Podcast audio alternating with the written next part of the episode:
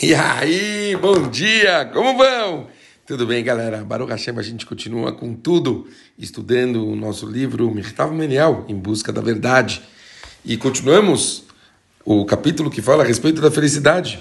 E pergunta o Rav Eliel Desser o seguinte, o que é pobreza? Quem não tem o que precisa é pobre.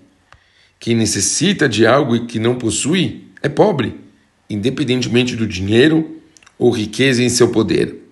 É fácil perceber que os chamados ricos estão em situação inferior aos pobres, pois quanto mais têm, mais suas necessidades aumentam e, por conseguinte, sua carência. É fácil suprir as necessidades de um pobre, mas as do rico, como a fome por respeito e honra, jamais se satisfazem. É impossível saciar o rico, porque se ele tiver uma porção, quererá duas Onde quer que saciemos suas vontades, novos e redobravos desejos surgirão indefinidamente. Se observarmos tanto o rico quanto o pobre, do modo como vem a si mesmo, e não como o pobre olha para o rico, constataremos que a situação de ambos é miserável.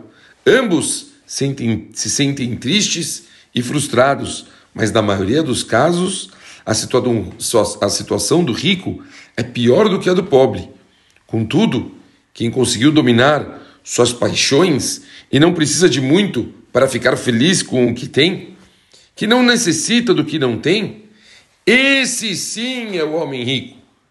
Não há no mundo alguém tão rico como essa pessoa. Explica o Rav Dessler, direcionando as aspirações. Mas quem será essa pessoa? Vamos tratar de observá-la. Dissemos anteriormente que expulsou as paixões e ambições de seu coração. Significa talvez que ele se tornou uma pessoa de personalidade fraca, sem motivações, inerente? É isso que chamamos de vida? Parece mais como uma pessoa de idade avançada, sem objetivos, sem desejos, cujas forças minguaram. Por que dizer que seria uma vida feliz? Não! Obviamente que não. Não há nada mais distante da verdade que isso. E a verdade é que não há felicidade no mundo material.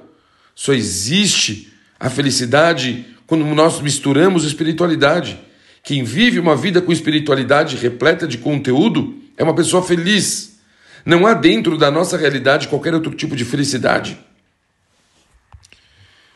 Constatamos esse fato e observamos as pessoas que vivem de acordo com os caminhos da Torá.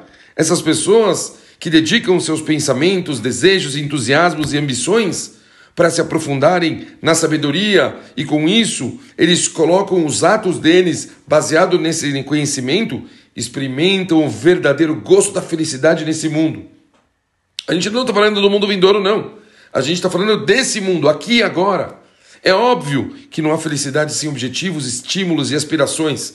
A felicidade aparece quando os objetivos podem ser alcançados, quando não dependemos de outros para consegui-los, quando estamos livres de impulsos frustrantes que chamamos de cobiça e orgulho, quando tudo isso é possível, quando as nossas aspirações emanam pelo desejo de conhecimento, sabedoria, anseios que têm a ver com a Torá, com os valores, com o crescimento pessoal e assim por diante. Só a pessoa pode buscar esse tipo de aspiração. Quanto mais energia e esforços a gente colocar nisso, maior vai ser a nossa felicidade. Seremos as pessoas mais felizes do mundo. Isso é o que fala a Mishnah.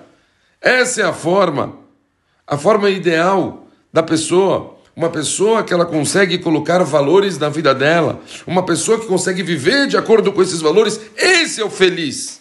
E é isso que nós temos que conseguir colocar no nosso mundo, na nossa vida. Quanto mais tivermos esses valores, mais a gente vai conseguir encontrar significado, prazer e felicidade nesse mundo. Acabamos aqui essa primeira parte do livro, do capítulo. Obrigado, pessoal. Ótimo dia, valeu.